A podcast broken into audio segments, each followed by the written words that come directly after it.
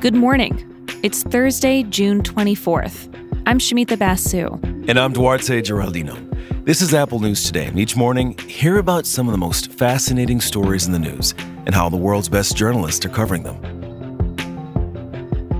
Britney Spears says she wants her freedom back. In a much anticipated court appearance, she confirmed what her fans have long suspected that she's unhappy, angry at the legal conservatorship that binds her to her father, and she wants out. She called the arrangement abusive and said she cries every day. The LA Times reports on how Spears went on the record in court. It's been two years since she did that. Her estate is estimated to be worth $60 million. More than 10 years ago, her father requested and was granted temporary control of her person and finances. This all happened after she was reportedly behaving erratically and was held for two mental evaluations. She's been living under the restrictions of a conservatorship since 2008 now. Conservatorships are generally designed to protect people who cannot take care of themselves because of illness or old age. In court, Spears says she was put on lithium, a medication that made her feel drunk.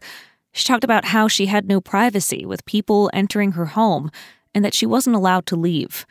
She also told the court she wanted to have her IUD removed so that she could try to have another child, but that she wasn't allowed to do that. We may not hear from Spears again anytime soon. Her lawyer said now that her comments are on the public record, she wants future legal proceedings to be sealed.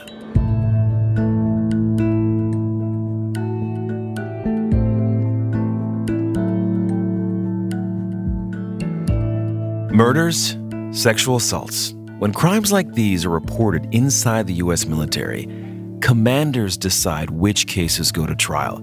Critics of the system say it gives too much power to people without legal experience and is not serving crime victims. Reports from the Pentagon show sexual assault cases are at record highs, while prosecution and conviction rates are falling. Three out of four women that arrive at Fort Hood, ages 18 to 24, were sexually harassed or assaulted. One of those women was my sister. That's Lupe Guillen speaking to lawmakers yesterday. Her sister Vanessa was killed in 2020 at her base in Fort Hood. Democratic Senator Kirsten Gillibrand is rallying a bipartisan group of lawmakers, and change could be happening soon. NPR has some details about this proposed legislation. It would remove serious crimes from the military's chain of command, and attorneys experienced in criminal justice would oversee these cases. Earlier this year, Gillibrand joined forces with Republican Senator Joni Ernst. Ernst is a survivor of sexual assault herself. She's also a military veteran.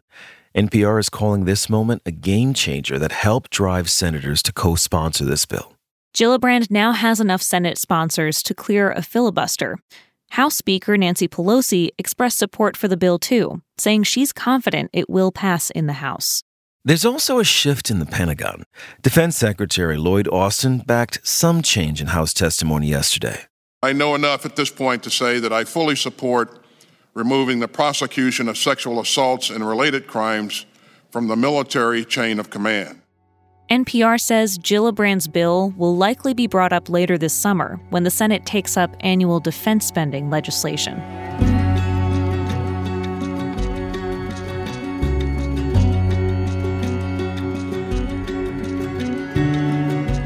Families who've spent months living on top of each other are now starting to experience something new personal space.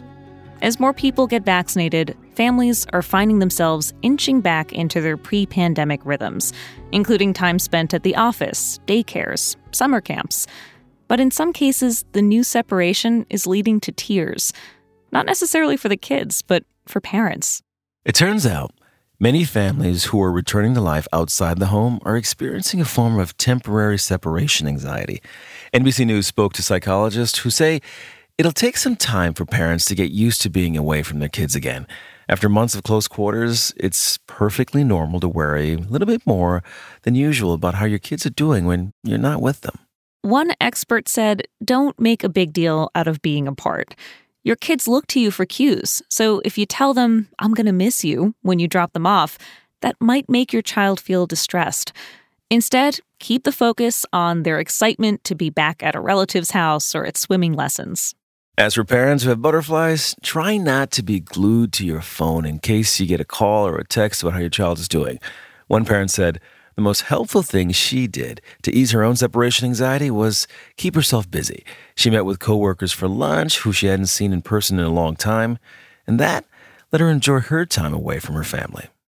Experts say gaining independence is a normal and necessary part of childhood, and it got disrupted this year.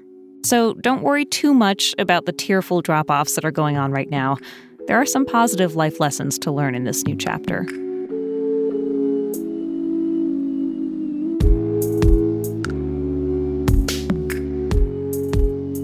Three hundred years ago, Rembrandt's massive painting, The Night Watch, had its edges chopped off so that it could hang between two doors of Amsterdam City Hall. Movers took a total of more than two feet off the sides, about another foot off the top and the bottom. Now, the staff of the Rijksmuseum in Amsterdam have come up with a pretty cool solution. With the help of advanced AI, they've recreated what they say is a true representation of the painting's missing parts. The Guardian explains how they did it. It turns out, a few years after Rembrandt finished his painting, another artist created a copy. See, art historians have always thought that this duplicate must have been done from an angle. The perspective is kind of off, and the color palette is a little bit different. Passable, but clearly not a Rembrandt. The team at Rijksmuseum fed high resolution images of the painting plus the copy into a computer. And what it did was recreate the missing pieces pixel by pixel. It was able to simulate Rembrandt's signature brushstrokes. The painting depicts a historical scene a militia being sent off to protect the city from Spanish forces. The full version is a different experience. You gotta see this Rembrandt. The crop version puts the lieutenants in the center, but in the complete piece, there's a new sense of movement. It's a depiction of a group being sent out into the unknown you can see the full uncut painting through our show notes page in the Apple News app. And while you're in the app, keep listening to hear narrated articles from our News Plus partners. We'll talk with you again tomorrow.